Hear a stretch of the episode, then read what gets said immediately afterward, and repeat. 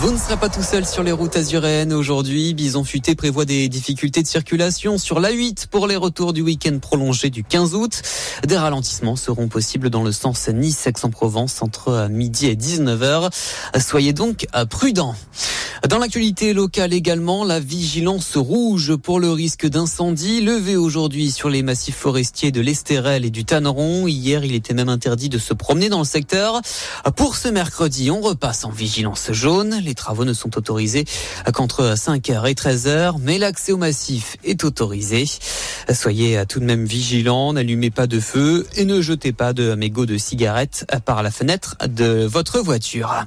En politique, c'est la deuxième fois que cela arrive depuis le début de son mandat. La maire d'Isola, Mylène Agnelli, a destitué mardi soir en conseil municipal le troisième adjoint, Christophe Melan. Trois élus se sont opposés à cette euh, décision.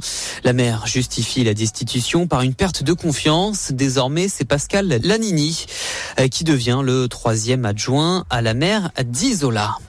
Au service des animaux 06 lance un appel à grâce. L'association recherche des familles d'adoption pour une quinzaine de chats.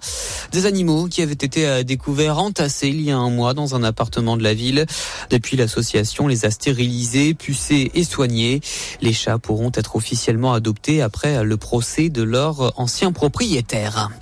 Le décès au Canet il y a quelques jours d'Alain Demaret. Ce journaliste de 70 ans était très impliqué dans la vie culturelle locale. Il avait notamment géré avec son épouse le cabaret, la comédia.